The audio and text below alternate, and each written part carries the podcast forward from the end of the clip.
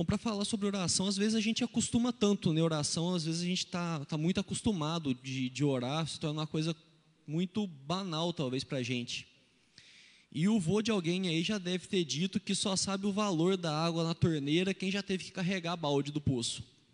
Eu nunca tive que carregar balde do poço, mas me parece bem verdadeira essa frase, né? Porque a gente, tranquilo, a gente acorda cedo, eu demoro para acordar, eu sou meio lerdão para acordar assim, mas aí você vai lá, pá, abre a torneira, sai a aguinha ali, sem esforço nenhum. Agora, antes, quando não tinha tanta água encanada, tinha que pegar, tacar o baldão aqui no, no ombro, na cabeça, e andar com a água para que você pudesse ter água na sua casa.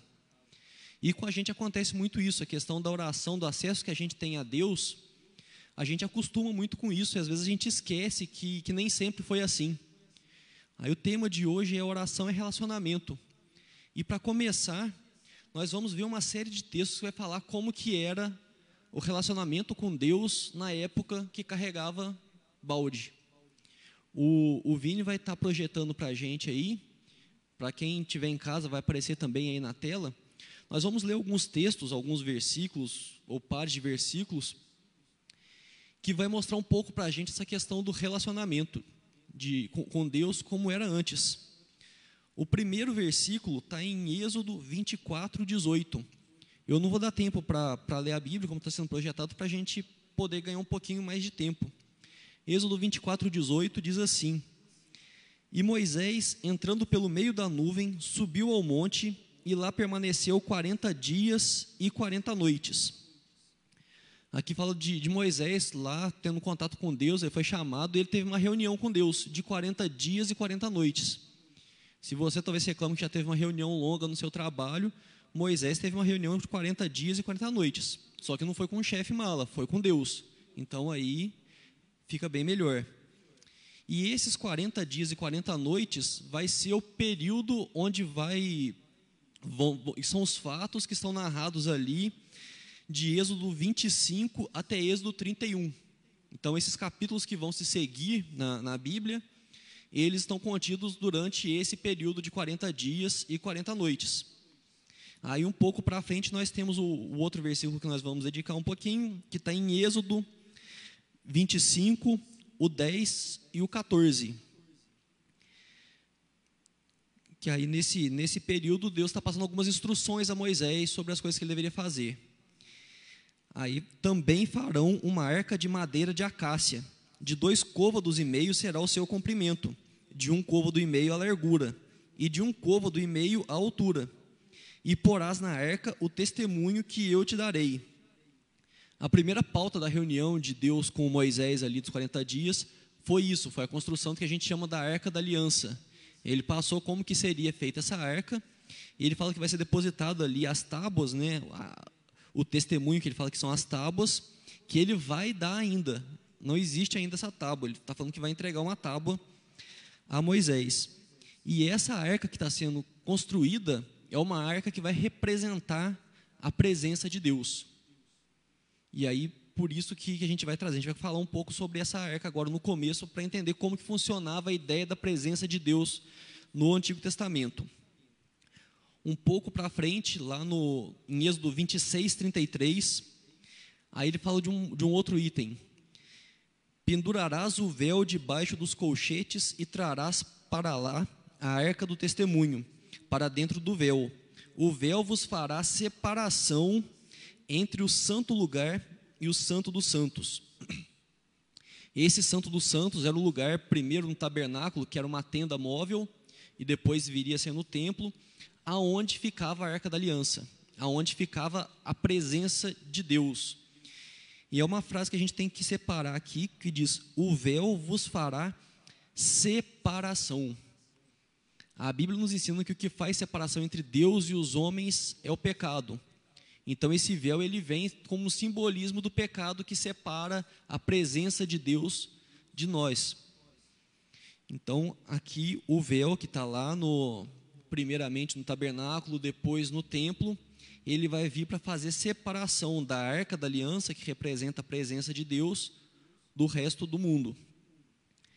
Um pouquinho mais para frente, em Êxodo 31, 18, diz: E tendo de, acabado de falar com ele no Monte Sinai, deu a Moisés as duas tábuas do testemunho, tábuas de pedra escritas pelo dedo de Deus. Então lá no comecinho que ele falou, ele começou a reunião falando com Moisés que ia entregar para ele a tábua do testemunho, né, entregar o testemunho. Agora aqui já é o finzinho da, da reunião e ele está entregando a tábua que ele falou lá atrás, que vai conter a lei e tudo. Então a conversa de Deus com Moisés iniciou e encerrou tratando dessas tábuas. E depois, quando Moisés vai descer, ele fica bravo lá que o pessoal está numa idolatria louca, ele acaba quebrando as tábuas. E Deus vai e fala para ele que vai fazer outra, manda ele cortar a pedra dessa vez. Aí chega a pedra, ele vai lá e faz outra tábua, porque era algo realmente importante. O próprio Deus, não foi Moisés que chegou e falou assim: Ô oh, Deus, então, aconteceu o seguinte, aquelas, aquelas tábuas testemunho lá, eu acabei quebrando, tem, tem aí uma, uma cópia que você possa ajeitar. Não, o próprio Deus foi e chamou Moisés para que fosse feita outra tábua dessa. Aí, seguindo, Levítico 16, 2 e 4. Levítico 16, 2 e 4. Então disse o Senhor a Moisés: Dize a Arão, teu irmão, que não entre no santuário em, tempo, em todo tempo, para dentro do véu, diante do propiciatório que está sobre a arca, para que não morra, porque aparecerei na nuvem sobre o propiciatório. Vestirá ele a túnica de linho sagrada, terá as calças de linho sobre a pele, cingir-se-á com o cinto de linho e se cobrirá com a mitra de linho são estas as vestes sagradas. Banhará o seu corpo em água e então as vestirá. Isso acontecia uma vez por ano. O sumo sacerdote, que tinha um sacerdote, tinha um sumo sacerdote, uma vez por ano, ele entrava lá no Santo dos Santos, que estava separado pelo véu, aonde estava a Arca da Aliança, que é onde estava a presença de Deus. E ele não chegava chegando. Às vezes a gente acha, agora a gente acostumou um pouco mais, né? Mas antes a gente achava muito chato esse negócio de ter que pôr máscara e passar álcool em gel na mão. Agora ele, uma vez por ano, ele tinha que tomar um banhão antes, para depois botar essa roupinha de linho chique dele aqui, para poder estar de forma pura, para poder chegar na presença de Deus. Então, o que, que isso tudo vem a dizer? Vocês percebem como que a presença de Deus era um negócio muito restrito quando a gente olha para o Antigo Testamento? Para você chegar na presença de Deus, era uma vez por ano, uma pessoa que tinha um ritual especial de, de purificação e uma roupa especial para fazer isso. E agora, hoje em dia, a gente tem essa possibilidade de chegar na presença de Deus através da nossa oração. E por que, que a gente tem isso? Aí vem o nosso último texto, que está lá em Mateus Aí já demos um salto no, no tempo e vamos lá para o Novo Testamento. Mateus 27, 50 e 51. E Jesus, clamando outra vez com grande voz, entregou o Espírito. Eis que o véu do santuário se rasgou em duas partes, de alto a baixo. Tremeu a terra, fenderam-se as rochas. Eis que o véu do santuário se rasgou em duas partes, de alto a baixo.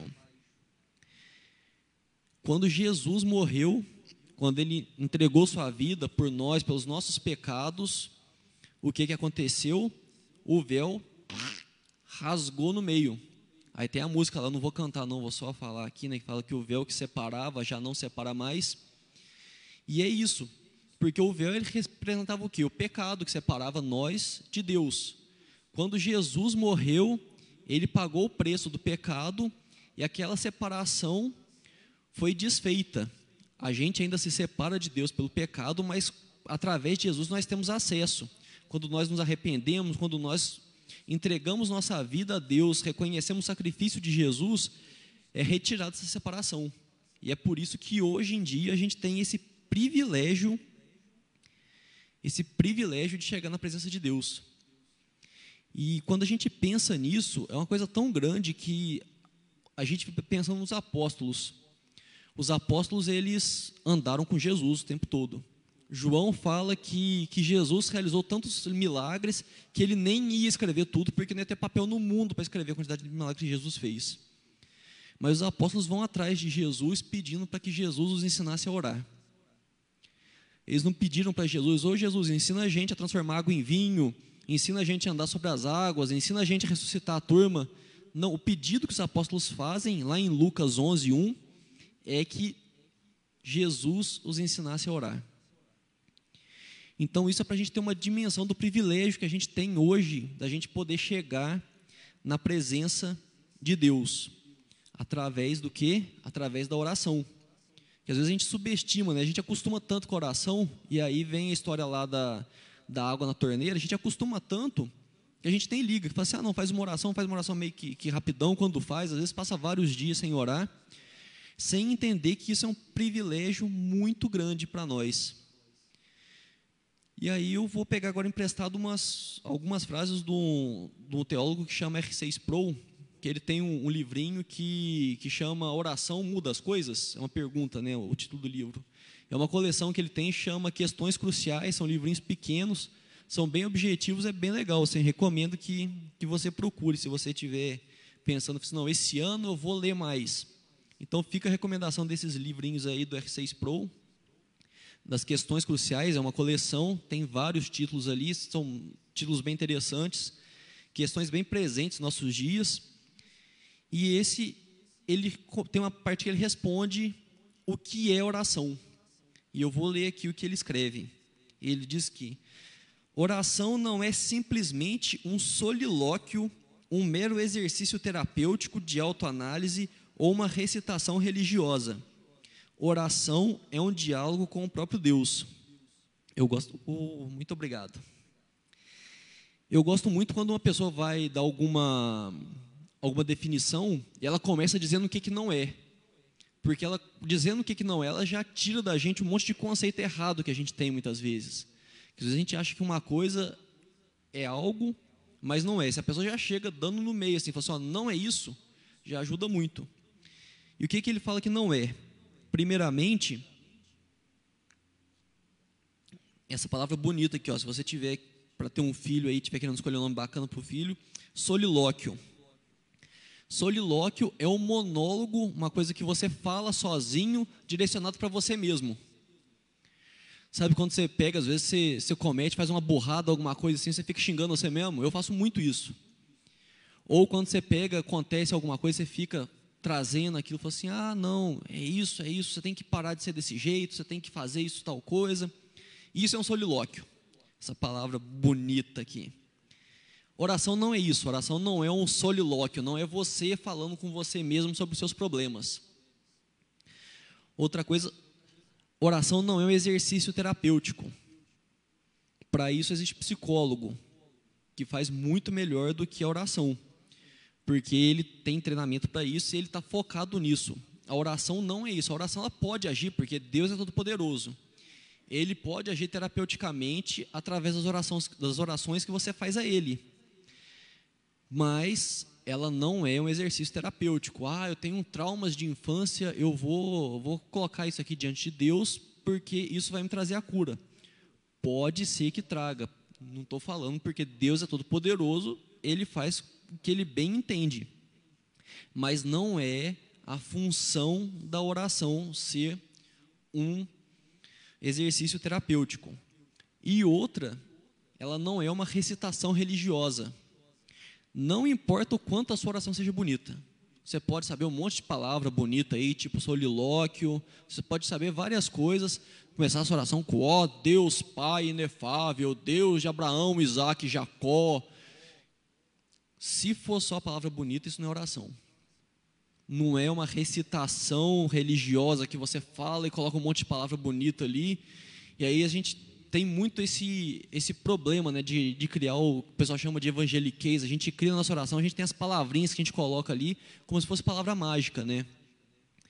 Mas não é, não é uma recitação, não são as palavras que estão ali. Elas são, aí ele fala depois, um diálogo com o próprio Deus.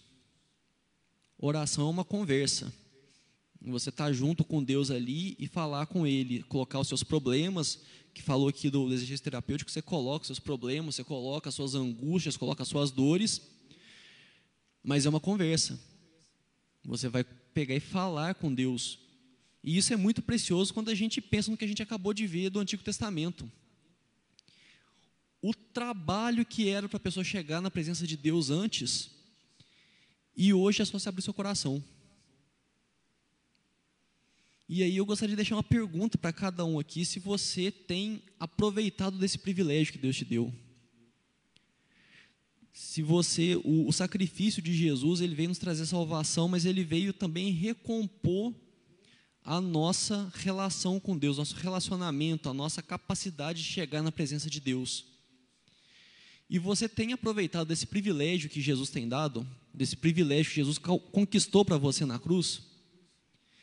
Essa é uma pergunta que, que, eu, que, a gente deve fazer constantemente, não é só agora que a gente está aqui no, na escola dominical, não é só porque a gente está durante 12 dias de oração, é uma pergunta que a gente deve se fazer constantemente, porque é um privilégio muito grande e custou muito caro, não foi simplesmente pegou Jesus, foi lá e pegou, virou a chavinha lá no disjuntor e falou assim: agora está liberado.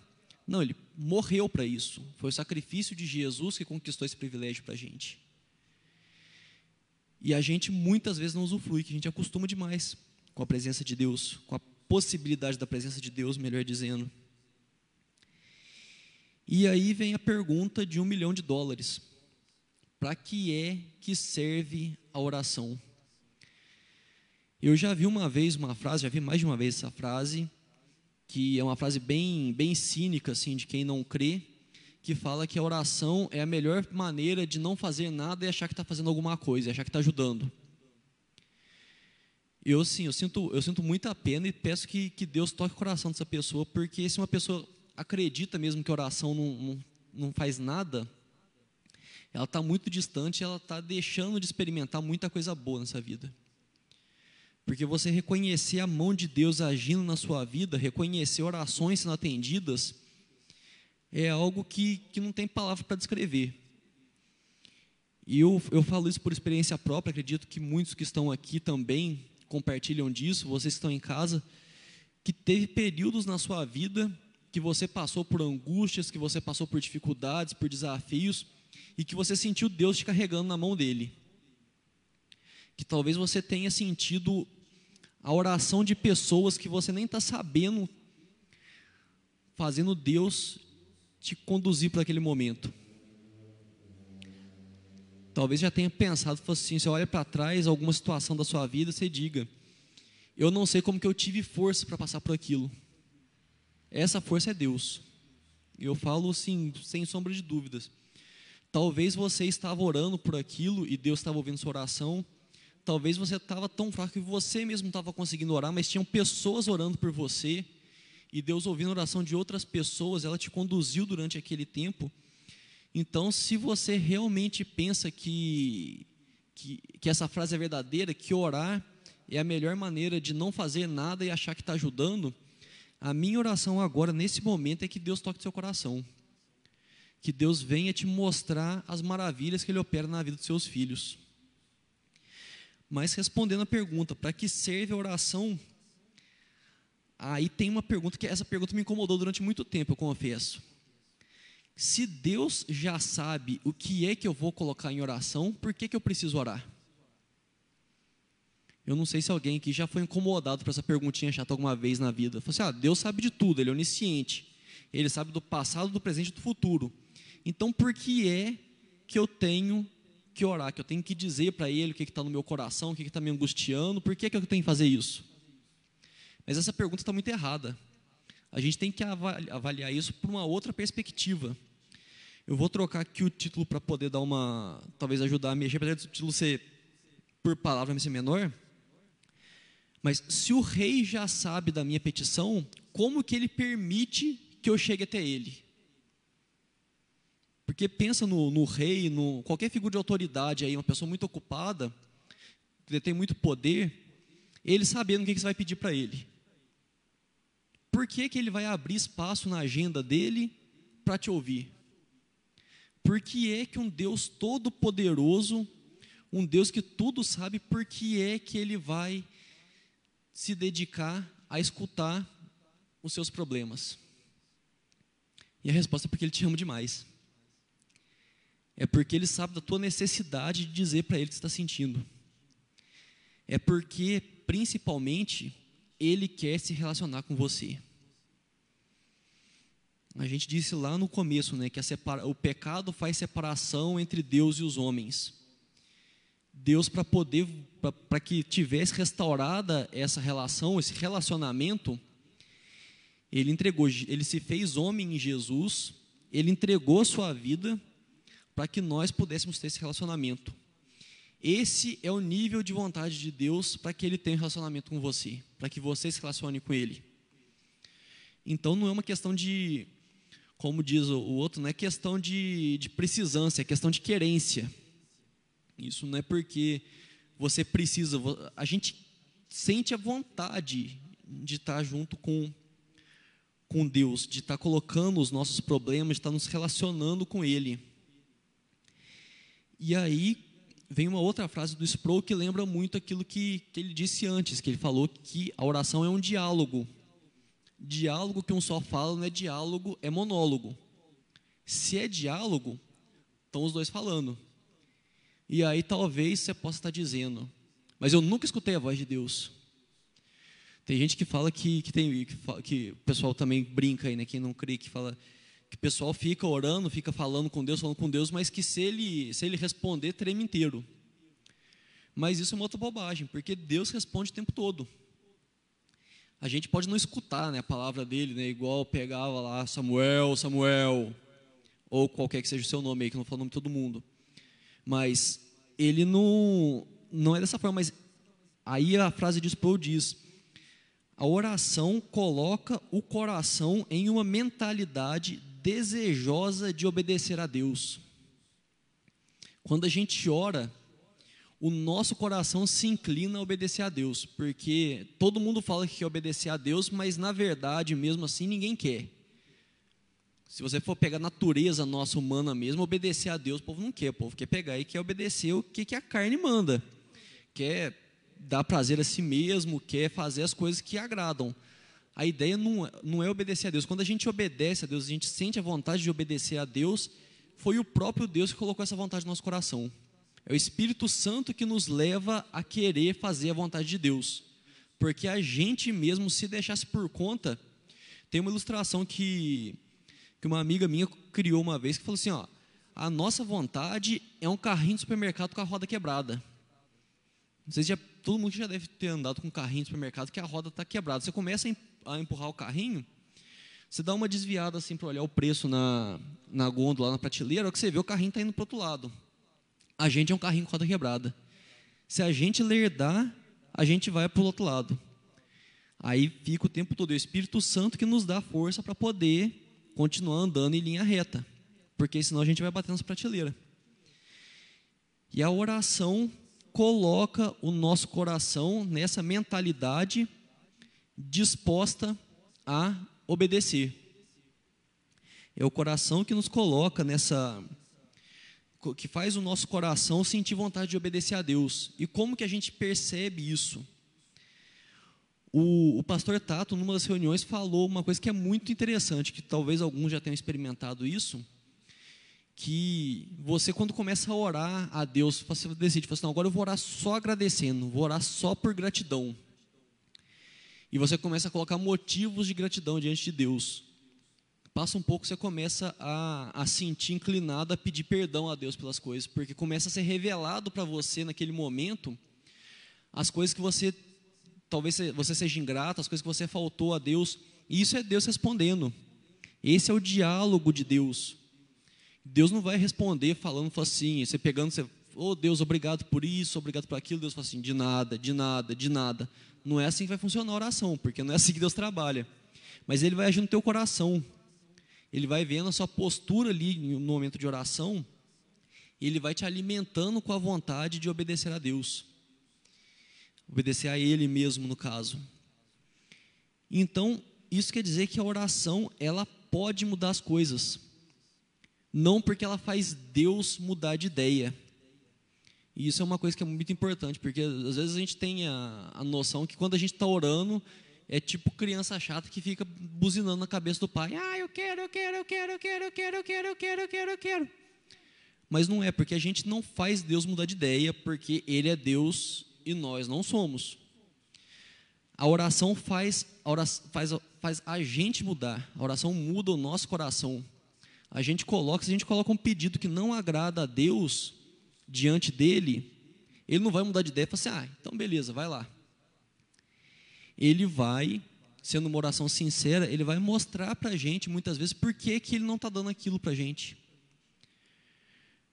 Talvez você tenha passado muito tempo orando aí a Deus pedindo alguma coisa, talvez ele está tá pedindo para você esperar, porque Deus, ele tem o tempo dele. E o tempo dele é muito melhor que o nosso. Mas talvez ele não está atendendo a sua oração porque ele sabe que aquilo é mal para você. E o meu versículo preferido da, da Bíblia é Romanos 8, 28, que diz que todas as coisas cooperam para o bem daqueles que amam a Deus. E aí, às vezes, você ouve esse versículo e fala assim: ah, não pode ser, porque eu amo a Deus, só estou me dando mal na vida. Mas Ele sabe. Ele sabe o que é melhor para você. Ele sabe o que é o teu bem. E muitas vezes que a gente acha que é o nosso bem, não é. Vamos pegar um, um exemplo de cachorro. Pega, despeja um monte de ração no chão, ou de comida, o que quer que seja, e solta o cachorro. Ele vai se jogar naquilo, ele vai comer muito mais do que ele precisa e até mais do que ele é capaz de, de comer. Ele provavelmente vai passar mal depois e ele vai vomitar. Porque ele não sabe o que, que é o bem dele. Ele não sabe que quando você vai lá, você, você pega, você dosa ração para o cachorro, você vai lá, coloca um pouquinho de ração, o cachorro come, pega e fala assim, mas só isso? Não fala, né? Espero que o cachorro de ninguém tenha falado aqui até hoje, porque senão isso é bem estranho. Mas o cachorro às vezes olha para a gente com a cara e fala assim, oh, mas colocou só um pouquinho de ração, eu quero comer mais. Ele não sabe que está fazendo aquilo para o bem dele. Um outro exemplo é, é criança quando leva para vacinar, né? Criança pequena. Vai lá, pega aquela agulha e senta no bumbum da criança, a criança abre a boca a chorar na cabeça dela, uma maldade muito grande você está fazendo com ela. Porque você está pegando ela, levando no lugar que ela não quer ir, com, aí pega um pessoal, vai e dá uma agulhada nela, porque ela só sente agulhada. E a gente, muitas vezes, acontece isso na nossa vida.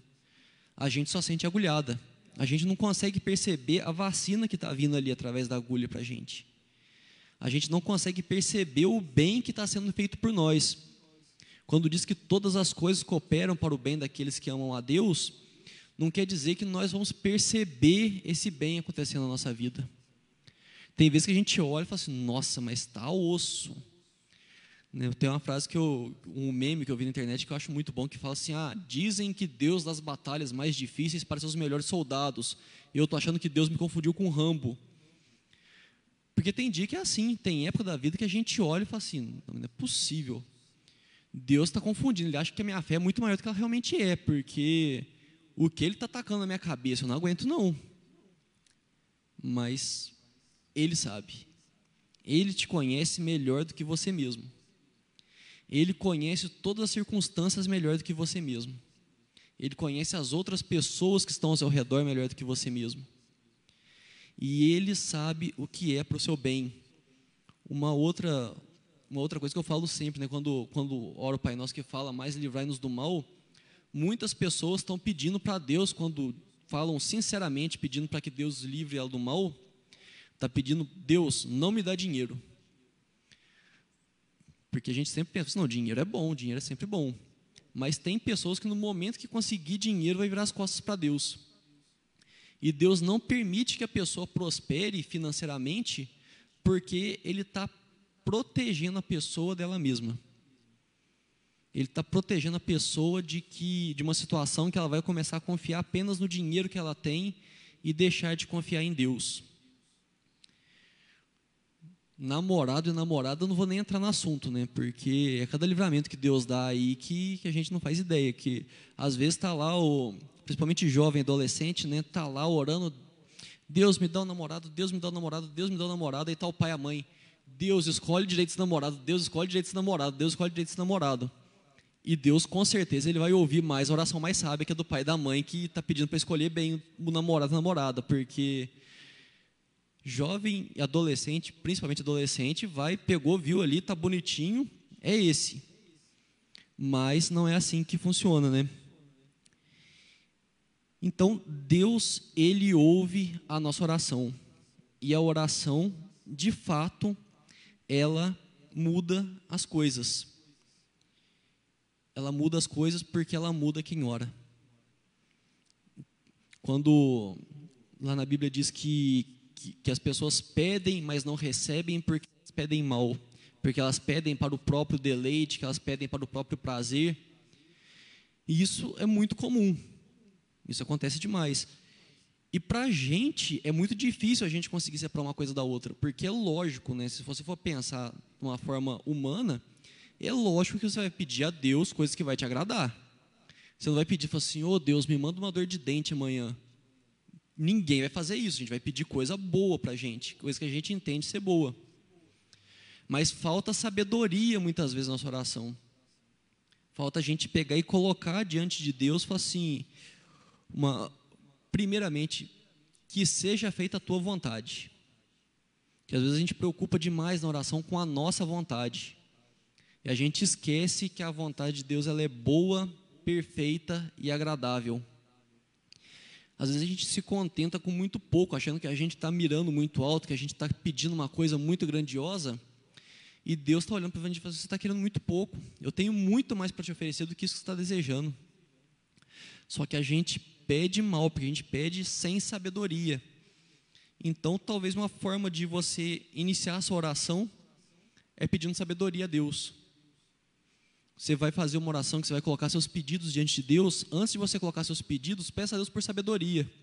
Sabedoria ele fala que aí é avontes. Ele não a sabedoria ele dá na medida que pede ele vai dando. Ele não segura a sabedoria não.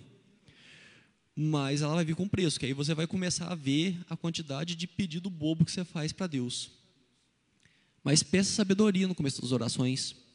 Você vai pedir a Deus, e isso não, não é errado, você colocar seus pedidos diante de Deus, mas peça assim, ó oh, Deus, eu vou, eu vou orar agora, eu me coloco diante de Ti, mas eu quero orar com sabedoria.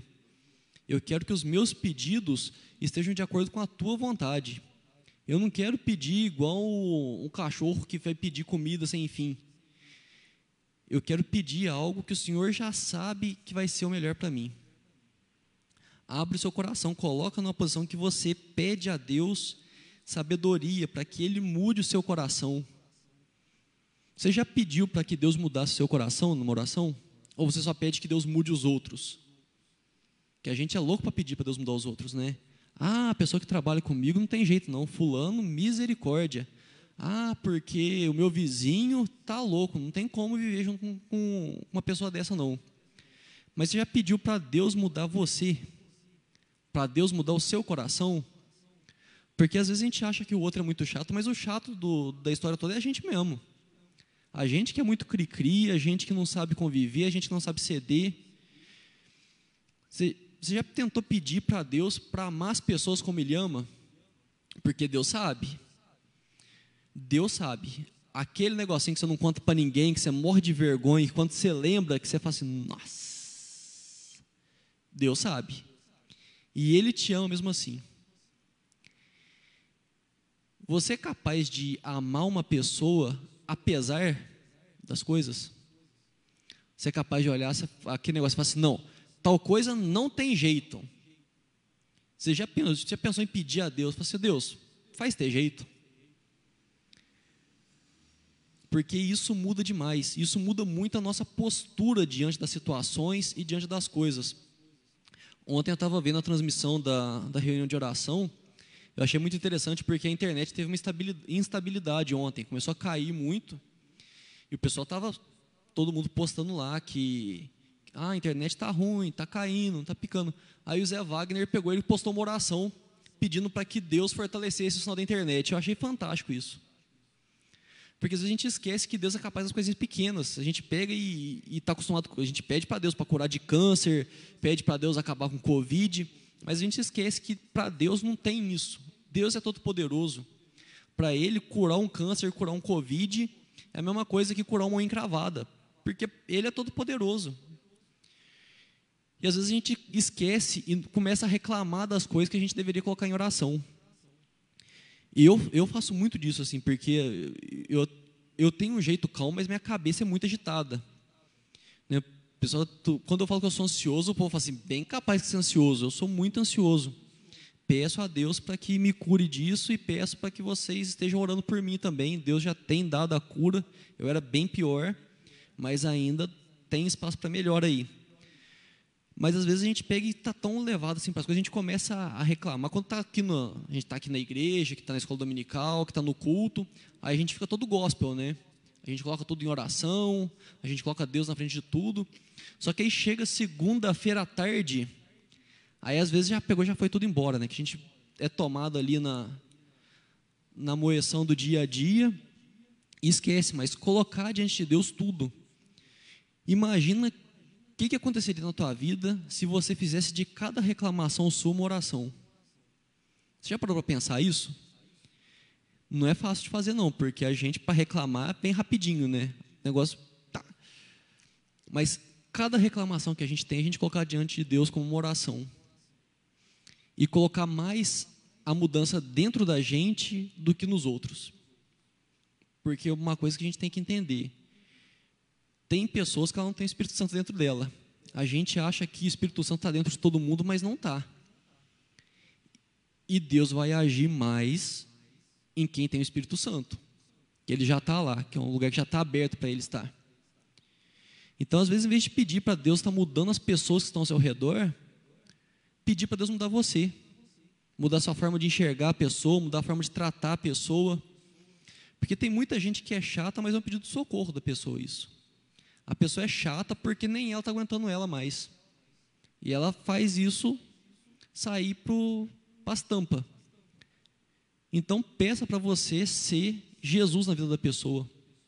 Porque é o que ela vai ter muitas vezes. Então, que a sua oração possa ser não só pedindo para que Deus mude as coisas, porque isso faz parte da oração, faz parte da nossa vida, do nosso relacionamento com Deus, mas lembrar de colocar também diante de Deus um pedido para que Ele mude a gente. Porque se Deus começar a mudar o nosso coração, tudo vai mudar. Vamos orar? Senhor Deus, amado Pai, muito obrigado, Senhor Deus. Muito obrigado por estarmos reunidos aqui, Senhor. Muito obrigado por estarmos falando um pouco dessa desse privilégio maravilhoso que o Senhor nos deu, ó Pai, que é de poder relacionar contigo, ó Pai. Te agradecemos, Senhor Deus, porque foi pago o preço na cruz, o preço da nossa salvação, Senhor Deus, e o preço para que se abrisse as portas, ó Pai, para o nosso relacionamento contigo, ó Deus. Te agradecemos, Senhor Deus, porque o Senhor nos ama tanto que o Senhor não, não mediu esforços, ó Pai, para manter esse relacionamento vivo conosco. E nós te pedimos perdão pelas vezes que nós não usufruímos desse privilégio que o Senhor nos deu. Pedimos perdão, Senhor Deus, porque nos acostumamos com uma coisa tão preciosa. Pedimos perdão porque muitas vezes encaramos a oração como como uma obrigação, Senhor, como algo que a gente precisa fazer, como um fardo, sendo que na verdade é um grande privilégio, Senhor. Nós te pedimos agora que o Senhor mude o nosso coração. Primeiramente, que o Senhor nos mude nosso coração em relação à oração, Senhor Deus que nós possamos enxergar sempre a oração como um momento de prazer, Senhor Deus, como um momento que nós relacionamos com o nosso Criador, com o nosso Senhor e nosso Salvador, ó Pai. Pedimos, Senhor Deus, que o Senhor nos dê cada vez mais sede da Sua presença, sede do relacionamento contigo, Senhor Deus. Pedimos sabedoria em nossas orações, que a gente possa colocar pedidos que estejam de acordo com a Sua vontade que nós possamos a cada dia reconhecer os seus planos, reconhecer a sua vontade sobre a nossa vida, Senhor Deus. Pedimos, Senhor Deus, que o Senhor incline o nosso coração a obedecer. Nosso coração às vezes é duro, sua palavra diz que o coração do homem é enganoso. Nós te pedimos que o Senhor derrame o seu espírito e faça o nosso coração cada dia menos enganoso, Senhor Deus. Um coração disposto a te obedecer, um coração disposto a te seguir, a fazer a sua vontade, Senhor Deus. Pedimos que o Senhor mude o nosso coração para que sejamos mais parecidos com Jesus. Que nós possamos em nossos relacionamentos resplandecer, Senhor Deus, a Sua face, resplandecer a sua bondade, Senhor Deus, possamos irradiar o seu amor, ó Pai. Pessoas que, que estão carentes de amor, pessoas que estão difíceis de ser amadas, Senhor Deus, que o Senhor nos ajude a amá-las como o Senhor nos ama, Deus.